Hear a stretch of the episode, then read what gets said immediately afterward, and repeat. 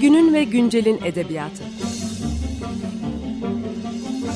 Romanlar, hikayeler ve kahramanlar.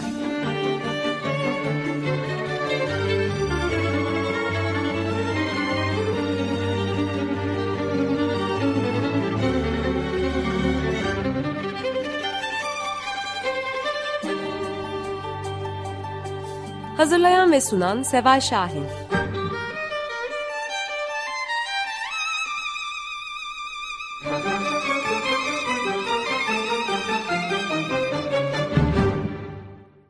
Merhaba, 95.0 Açık Radyo'dasınız. Günün ve Güncel'in edebiyatında ben Seval Şahin. Bugün program konuğumuz Tuncay Birkan. Merhaba Tuncay. Merhaba, merhaba. Ee, dinleyicilerimiz hatırlayacaklar. Ee, daha önce e, Tuncay ile Refik Halit üzerine konuşmuştuk. Yine kendisinin çok emek verdiği yazarlardan birisi. Ee, bir de ayrıca Tuncay'ın kendi kitabı hakkında e, konuşmuştuk. Galiba o da ikinci baskıyı yaptı mı? Ee, o günden yaptı, bugüne. yaptı. Evet, güzel, ne güzel. Demek ki matbuat ve okur şey yani e, gayet iyi memlekette hala. Bugün e, Tuncay ile birlikte e, onun e, emek verdiği bir başka yazarı Vala Nurettin'i konuşacağız bugün. E, geçtiğimiz e, günlerde e, Can Yayınları tarafından ve e, editörlüğünü Tuncay'ın yaptığı İzler serisinden Vala Nurettin'in iki cilt halinde seçki, seçki yazıları yayınlandı. E, fikir ve sanat alemimize bu hürriyet kafi değildir ve diğerinin adı da Asri Rüyalar, Fetiş, Rejimler. Evet e, Tuncay e, sen bu e, Refik Halit'te de konuşmuştuk uzun e, süre gazete arşivlerinde e, rastladığın Eşelendim. eşelenirken e, rastladığın ve binlerce makalesi olan e, kişilerden biri olan, olan Vala Nurettin'in e, o zaman da adını anmıştın. E, unutulmuş olması, işte bugüne kalmamış olması e, ve bu tür yazarların bugün tanıştırılma, bugünün okuruyla e, tanıştırılmasını da sağlıyorsun. E, kim bu Vala Nurettin? İlk önce oradan başlayalım. Sonra niye unuttuk biz bu adamı ya da neden unut, unutturdular mı bize? Biraz onu konuşsak. Tamam odur. Yani unutturma mekanizmaları biraz karışık bilmiyorum. Onu ne kadar halledebiliriz ama Vala Nurettin'in kim olduğundan başlayabiliriz. Vala Nurettin herkesin de bildiği gibi yani birazcık bu edebiyat e, çevreleriyle ve Nazım Hikmet'in hayatıyla ilgilenen e, birileri de bildiği, bildiği gibi Nazım Hikmet'e çok yakın dostu. Onunla birlikte 1920 yıllar, yıllarda ee, önce Kurtuluş Savaşı'na birlikte katılmaya gittiği yakın arkadaşı sonra orada bir süre Bolu'da öğretmenlik yaptıktan sonra e, birlikte Moskova'ya gidip Moskova'daki e, Doğu Halkları e, Komünist Üniversitesi'nde okumuş e, genç hevesli bir yazar adayı o sıralarda e, 1920'lerin başlarında.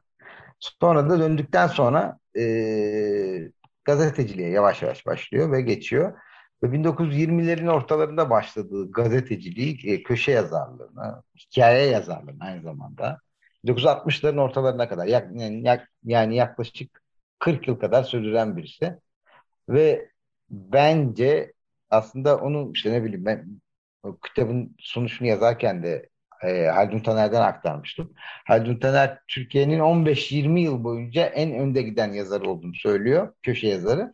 Ben daha da uzun tutmak taraftarıyım. Yani 1930'lardan 1960'lara kadar en azından 20-30 sene e, Türkiye'de en çok okunan, ne diyeceği en çok merak edilen, e, okurlarıyla da şey bir ilişki kuran, yani iyi bir ilişki kuran bir köşe, bir yazar yani, bir edebiyatçı her şeyden önce. Ben köşe yazarlığını her zaman birebir e, edebiyatla eş, eşitlemekten yana değilim ama Vala Nurettin konusunda o standartları biraz gevşetmekten yanayım.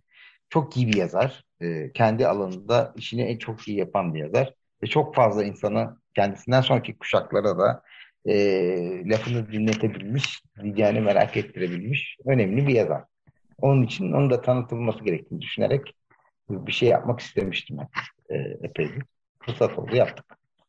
Evet biraz bu senin seriden de bahsetmek istiyorum. İzler serisi bu. Yani Can Yayınları'nın Miras serisi içinde e, ayrı bir seri. Yani doğrudan editörlüğünü senin üstlendiğin bir seri. Bu izler serisi nasıl ortaya çıktı? Yani dinleyicilerimiz için daha önce hangi kitaplar çıktı bu seriden ve önümüzdeki dönemde yayınlanacak kitaplar var mı? Var. Ee, şimdi aslında bütün bunlar hep şeyden çıktı. Refik Ali çalışmalarından çıktı tahmin edileceği üzere. Yani o kadar ben gazetelerle daha önceden yakın ülfeti olan birisi değildim.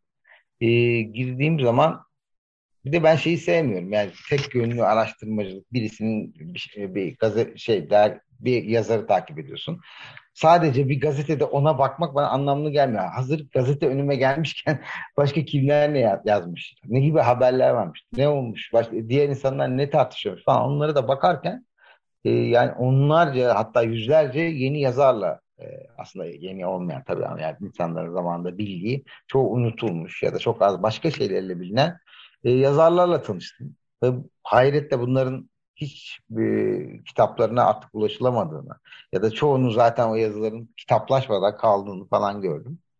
Bir, aklıma bir köşesinde hep vardı yani öncelikle tabii Refik Halide yoğun, yoğunlaşmakla beraber e, bu mirası ben bunu bir mirasın bir parçası olduğunu düşünüyorum. Cumhuriyet e, dönemi düşünce ve düz yazı mirasının özellikle bir parçası olduğunu düşünüyorum e, orada çok canlı tartışmalar olduğunu düşünüyorum. Yani bize sunulduğu gibi hatta yazarların kendisini de sunmaktan hoşlandığı gibi işte sığlıklarla dolu her şeyi okur için ucuzlatmaya çalışan e, tek derdi işte bir şeyleri böyle işte edebiyattan falan biraz gevezelik ederek e, para kazanmak olan insanların yazdığı yerler değildi yani oradaki şeyler. Orada çok önemli meseleler büyük hararetle tartışılmış ve dünya ile temasın kurulduğu yerler gazeteler aslında. E, edebiyatçıların dünya ile de temasını nasıl kurduğunu görmek için de e, önemliydi. Benim kitabım da biraz bundan bahseder zaten bunun üzerinde durur falan. E, ama bunların görülmesi lazım olduğunu düşünüyordum. Ve tek tek işte ayrı ayrı yazarlar için çeşitli arşivler oluşturdum. Onların en başında işte Vanu'dan şimdi bahsediyoruz. Vanu'nun çok sayıda yazısını. Yani ilgimi çeken, önemli bulduğum konularda bir şey yazdılarsa hemen alıp e, bir, bir kenara koyuyordum. Böyle böyle çok e, yazardan çok fazla sayıda yaz, yaz şey el, oluştu elimde.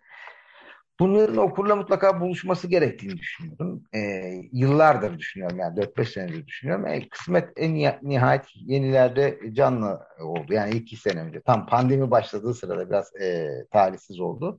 E, ilk dizimiz başlamış oldu. Şimdiye kadar Adnan Adıvar'ın e, makaleleriyle başladık dünyayı düzeltmek. O da bence e, Türkiye'de deneme denen şeyin e, ne işlev gördüğünü anlamak için mutlaka okunması gereken bir isim. E, zaten kendisi de onlardan iki kitap yapmıştı ama e, onlar da şu anda piyasada bulunmuyor. Onun dışında da daha yayınlanması ve okunması gereken bence yüzlerce yazısı var. O yüzlerce yazının içinden yüz tanesini falan seçip öyle bir şeyle başladım hatta biraz da diyebilirim ki yani en sevdiğim ve en önemsediğim iki isim. Birisi Adnan adı varsa öbürü Valen Nurettin'di. Bu diziye başlamada beni e, en fazla teşvik eden isimler olduğunu söyleyebilirim her ikisinde.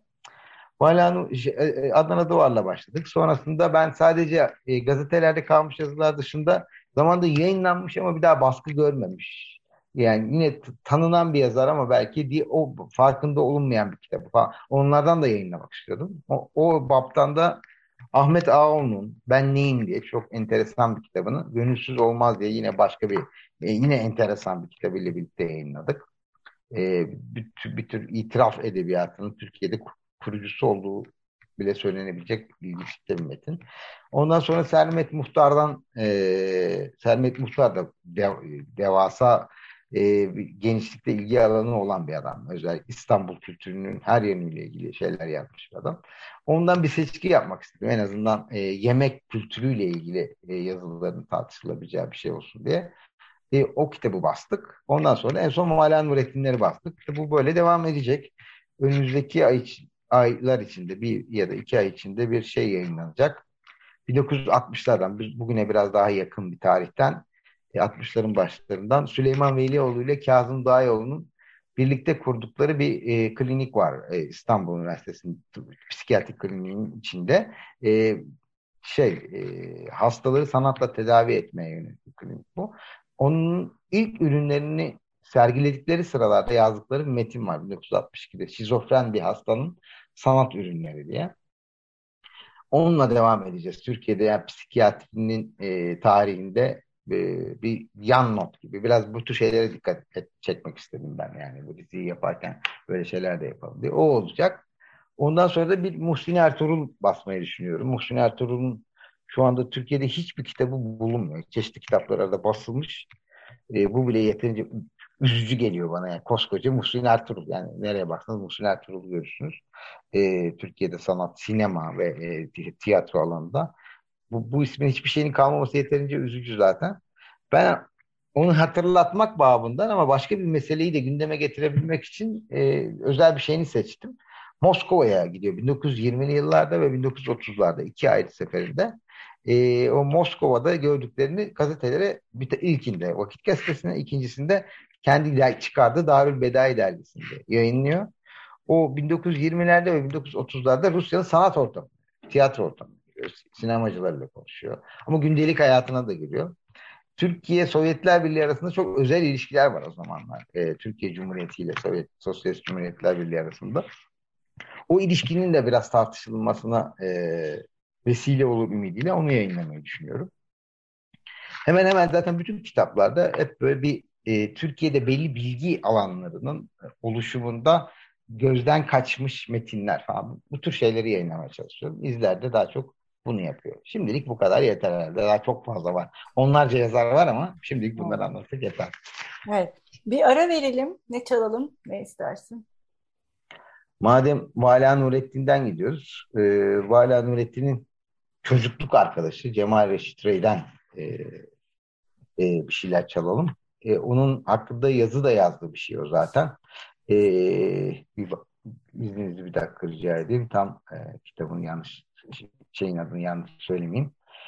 E, evet, enstantaneleri vardır onun. E, İstanbul hayatından çeşitli sesleri de içeren e, şeyler. E, onlardan iki tanesini Eyüp güvercinleri ve boş bir cami içini dinleyebiliriz.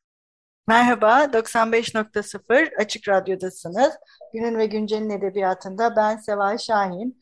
Bugün program konuğumuz Tuncay Birkan'la birlikte e, kendisinin en son e, hazırladığı e, seçkiyi Vala Nurettin'in e, iki cilt olarak can yayınlarından çıkan seçkisini e, konuşuyoruz. Programımızın ilk kısmında e, Vala Nurettin'in e, kimliğinden, kim olduğundan, e, izler serisinden e, ve bu seride daha önce yayınlanmış ve e, yayınlanacak olan eserlerden bahsettik. E, bu bölümde biraz e, şimdi programımız e, önümüzdeki haftada devam edecek. E, yine Vala Nuret bu seçkinin içindeki kısımlardan da bahsedeceğiz ama sonuçta bu bir seçki yapmak, bir seçki hazırlamak önemli bir şey. Özellikle de bir yaz, ya aslında bu biyografi yazmak gibi. Yani bir biyografi yazdığımızda evet nesnel bir şeyler var ama yazanın gözünden görünen bir biri var orada. Yani o yüzden de hani bazı şeyler öne çıkıyor, diğerleri arkada kalıyor falan ki o biyografi de Türkiye'de maalesef çok yazımı Pek yaygınlaşamamış bir şey. bir şey değil. Nitekim bu seçkiler de öyle yani uzun yıllardır böyle seçkiler de yoktu aslında. Ee, hani şeyler falan vardı, antolojiler vardı işte on, antoloji vardı ama doğrudan bir yazarın e, seçkileri e, ne bileyim çok rağbet görüyor muydu ya da çok da spesifik olarak karşılaştığımız şeyler değildi aslında bu izler serisi böyle bir şeye de hizmet ediyor. Yani bir seçki yapmak. Yani bu yazarlar bu nasıl mesela sen bu seçkiyi yaparken e, neleri göz önünde bulunduruyorsun? Bunun için senin belirli kıstasların var mı? Yani neler, nasıl? Biraz malzeme e, belirliyor aslında her şeyden önce e, seçkinin tabiatını. Yani önceden belirlenmiş ilkeler tabii ki insana yol gösteriyor ama e, biraz da öncelikle ya, seçki yapmak istediğin yazardan ne yapmak istiyorsun sorusuyla zaten başlıyorsun. Bir. İkincisi ve daha önemlisi bu yazar neler üzerinde daha çok durmuş e, şey. Şimdiye kadar bu seriden üç tane seçki yaptım ben. Aslında Refik aletleri de kısmen seçki saymak mümkün. Onda da ben mümkün olduğunca çok yazısını yayınladım ama 18 cilt halinde. Yayınlamadığımda en aşağı bine yakın yazısı var. Yani onlarda da bir dışlama e, içerme mekanizması söz konusuydu. O orada görece daha kolaydı. Yani alan çok geniş olduğu için 18 cildin içine e, çeşitli temaları belirleyerek rahatça yerleştirebildim. E, dışarıda bıraktıklarımda çok kolaydı yani buradaki ölçüt. Çok aşırı gündelik yazılarıydı. Yani sadece o zamanın tartışmalarıyla ilgili veya tekrar eden yazılarıydı. Ama diğer bu üç kitapta da farklı farklı ölçü, ölçüler biraz gündeme geldi. Mesela Sermet Muhtar görece daha kolay oldu. Onun e, onun vesilesiyle çünkü bir şey tartıştırmak istiyordum orada ben. E, Sermet Muhtar'da bir mutfak kültürü, İstanbul'un yemek kültürü, e, bostan kültürü, işte o Çengelköy'ün bir hıyarının olması, işte Langa'nın başka bir şeyinin olması, semt semt şeyleri de e, yetişen sebzeler, bitkiler, meyveler olabilmesi. Yani özellikle bitkiler ve e, sebzeler ve meyveler hakkındaki yazılarından büyülenerek başladım ben işte eski zaten. Sonra genel işte yemek kültürüne girdiği şeylerini yapmak istedim. Bütün yazılarını. Ki onun her alanda en aşağı bir 10-15 tane daha böyle seçki yapacak kadar yazısı var. E, ne bileyim ben işte İstanbul'un e, semtleriyle ilgili yazdığı şeyler tek tek yayınlanabilir. Müzik kültürü hakkında yazdıkları yayınlanabilir. Ben orada daha basit bir şeye yoğunlaşıp onu yapmıştım. E, Adnan adı vardı da yayınlanmış yazıları dışında kalmış e, önemli çok tem temalar var. Çok ilginç bir e, şey insan o. E, aşırı şeye o hiç uymadığı tahmin edilebilecek bir gazetede tartışılmaya hiç uygun olmadığı düşünülebilecek fizik ve ne bileyim humanizm meselelerinden tutun da işte e, tıp etiğine hemen her şeyi şu anda ne bileyim akademik dergilerde tartışılan şey insanların anlayabildiği, anlayabileceği şekilde mümkün olduğunca e, yazmaya çalışmış. Sık sık o da uyarılar da almış. Biraz ağır oluyor bu yazılar falan filan diye ama çok da ağır da değil aslında. Gayet de şey yazmış. Onu tanıtmak istedim. Yani gazetelerde bu kadar yüksek kültür e, mamullerinin birinci elden takip eden çok e, şey bir entelektüel Adnan Duvar. Türkiye'nin yetiştirdiği en özgün entelektüellerden biridir. Onun e, örneklerini vermeye çalıştım. Yani orada başka bir ölçüt devreye girdi. Vala Nurettin Mali bütün bunlar arasında en zor oldu tabii. Yani seçkiler arasında. Çünkü adamın inanılmaz miktarda yazısı var. Yani yazdığım sunuş yazısında da belirttim bunu. Kendisi kamyonla ifade etmiş daha 1945'te bir kamyon yazı yazdım diye. E, ölene kadar da bir kamyon daha yazdığını düşünürseniz iki kamyon yazı yazmış birinden bahsediyoruz. Onun yazıları arasında da bir ölçü şey yapmaya çalıştım. Ya yani beni asıl ilgilendiren Mana Nurettin çok çeşitli alanlarda verimleri olan bir e, yazar aslında. Popüler romanları var. Onlarca popüler romanı var. İşte hikayeleri var falan da şiirleri bile var yani yazdığı zamanında neyse ki sonra vazgeçmiş o işten. Ama beni asıl ilgilendiren fıkracılığıydı. E, yazdığı fıkralardaki e, o geniş dünyayı gösterme kaygısıydı insanlara. O yüzden de işte on, yaklaşık 3-4 bin yazısından, o 10 binlerce yazısı içinden ben 3-4 bin tanesini öncelikle kendi e, şey yayınlanmaya değer buldum bir şekilde. Bugünün okuruna söyleyecek bir şeyleri olduğunu düşündüm.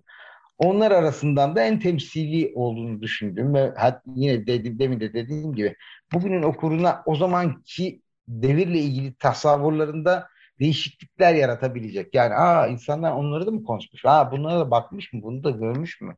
Falan dedirtebilecek yazılar yapmaya çalıştım. Yani dediğim gibi malzemeler ve yazarın kendi niteliği seçkide çok belirleyici oluyor ama en, en başta da sizin derdinizde, siz ne anlatmak istiyorsunuz?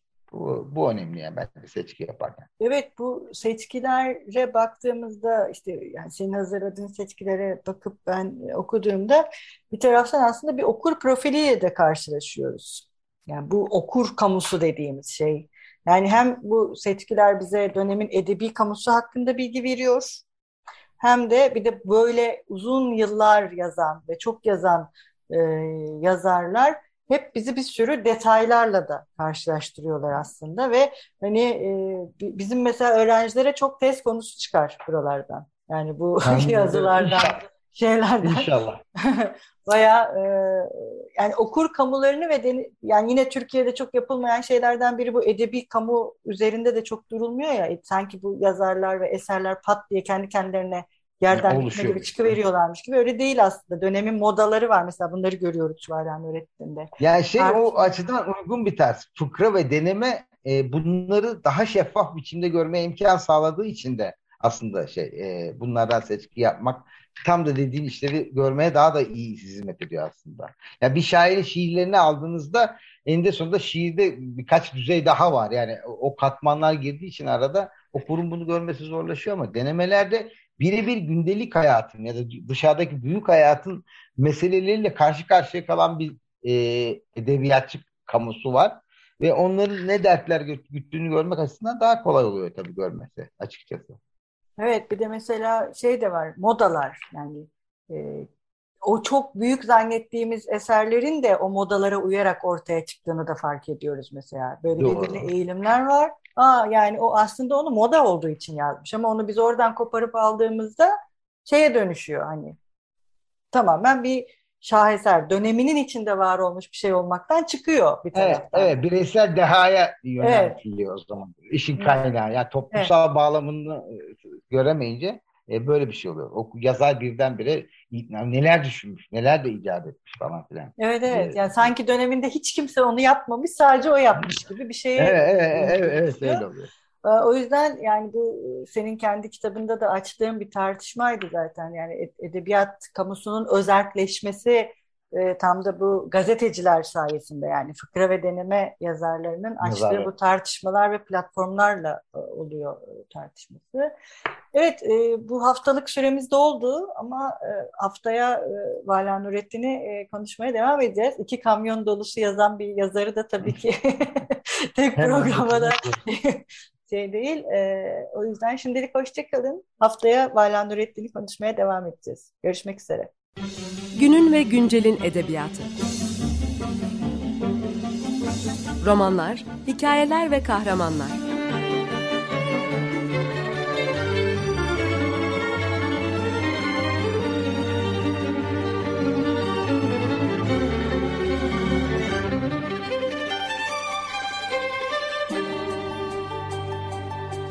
Hazırlayan ve sunan Seval Şahin.